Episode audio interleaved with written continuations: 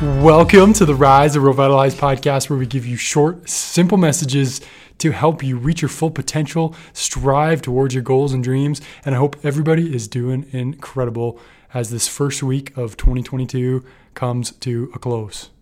Hope you're all off to a great start on your resolutions, your goals, and I believe this is going to be a phenomenal year. Now, the start to my 2022 hasn't quite gone the way I was hoping. So, hope years has been a lot better. The last couple of weeks has been in my business, Revita Energy Tea, a beverage company. It's been a really challenging, adverse couple of weeks. I've had to spend a lot of time doing some things that I really don't enjoy. And it came to a head for me one day this week. It had been uh, a lot of days working some very long hours, including Christmas Day, because some things just went sideways in business. And it really hit me hard this week. And I had one day where I got pretty close to my breaking point. And I happened to be chatting with one of my mentors, and I think he could tell that I was just having a tough time that day. And he reminded me of such an important concept that I want to share with you. And I think it's so relevant to this time of year. Because New Year's tends to be a time where we reflect on the prior year and we make some goals, we make some resolutions, and we start working towards creating an exceptional year. I think we all want to have a phenomenal 2022. And the optimist in me says that a lot of these things in the world that are causing us all a lot of stress and anxiety are going to be resolved here in 2022, and it's going to be an amazing year. However, if we are going to grow as individuals and we're going to get closer to our dreams, closer to our goals, whatever those may be, maybe they're business goals, maybe they're fitness goals, maybe they're personal family, whatever that is, there's a very important concept that I know you have to understand. And when I have forgotten this concept or haven't abided by it in my past, I've went through extended ruts, extended periods of time where I really got in my own head. And sometimes, I hate to admit it, but I've even quit on goals or on dreams or on aspirations. And that concept is, and this is what my mentor reminded me, to do what you love you're going to have to spend a disproportionate amount of time doing what you hate. It's the reality of business, it's the reality of fitness, it's the reality of sports. You take a look at any celebrity, any successful entrepreneur, any successful athlete.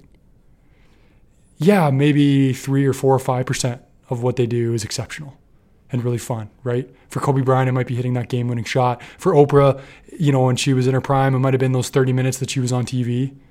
But think about all the work and the adversity and the early mornings and the late nights and the tough days that they have to spend not being on TV, not being in the spotlight. Take Oprah, for instance, right? Yeah, those 30 minutes on TV were probably spectacular.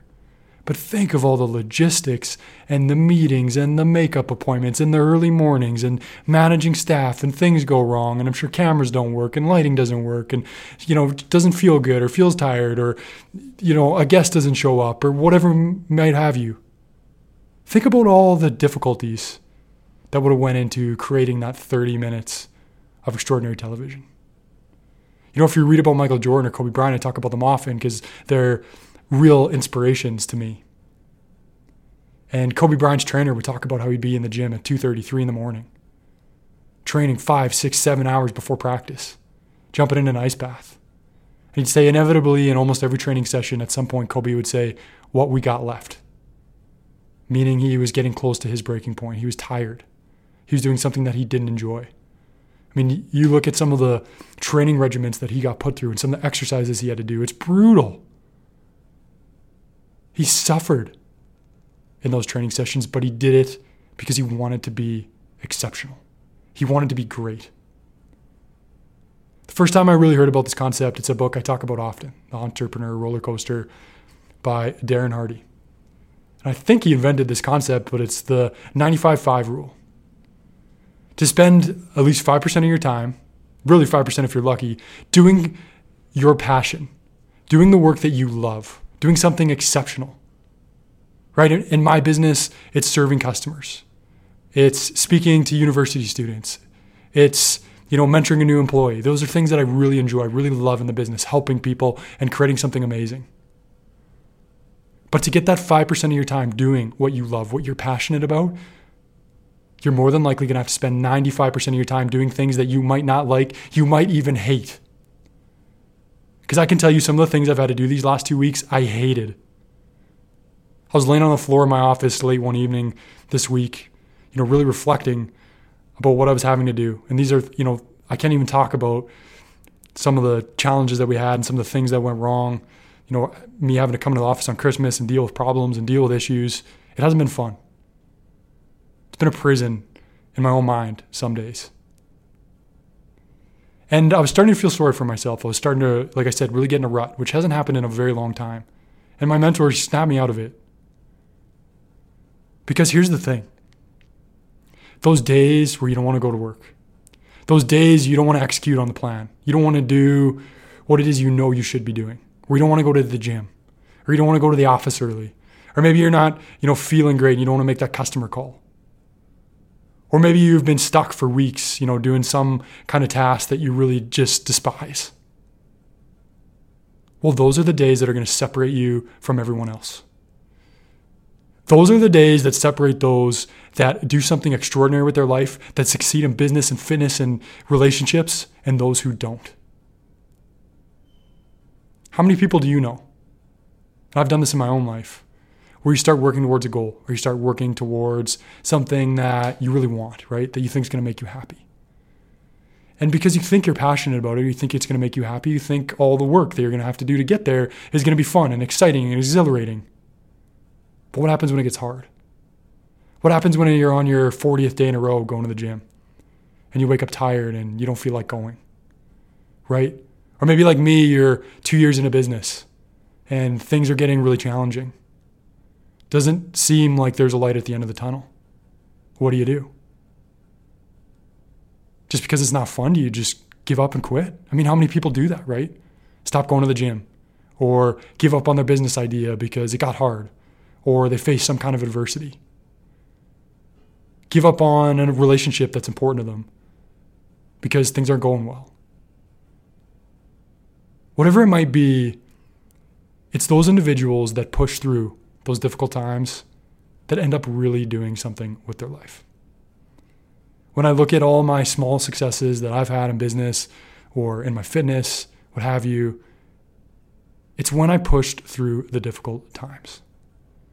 Because success is like a pyramid, right? It's wide at the base, narrow at the top. Only a few people ever really get to that top. And I used to think that those people that created an extraordinary business or became wealthy became very successful, you know, got in the public eye, that maybe they were just lucky, right? Or the stars aligned, or the success fairy, as Andy Frisella likes to say, came and, you know, sprinkled them with success dust. A lot of people believe that.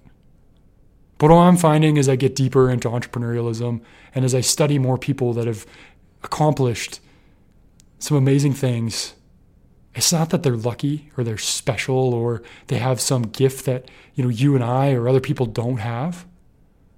It's that they didn't quit. It's that they were willing to do shitty work for a long period of time.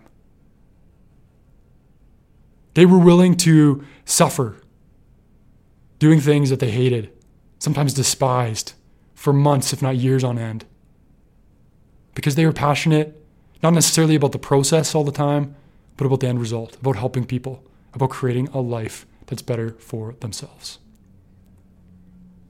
And so as we come into 2022 here, I think it's prudent to start thinking about this concept. Because inevitably, whatever our goals are, we're going to start, we're going to have periods of time where we face resistance, where we face adversity. For me, you know, it's really been these last couple weeks. They've really, really tested me.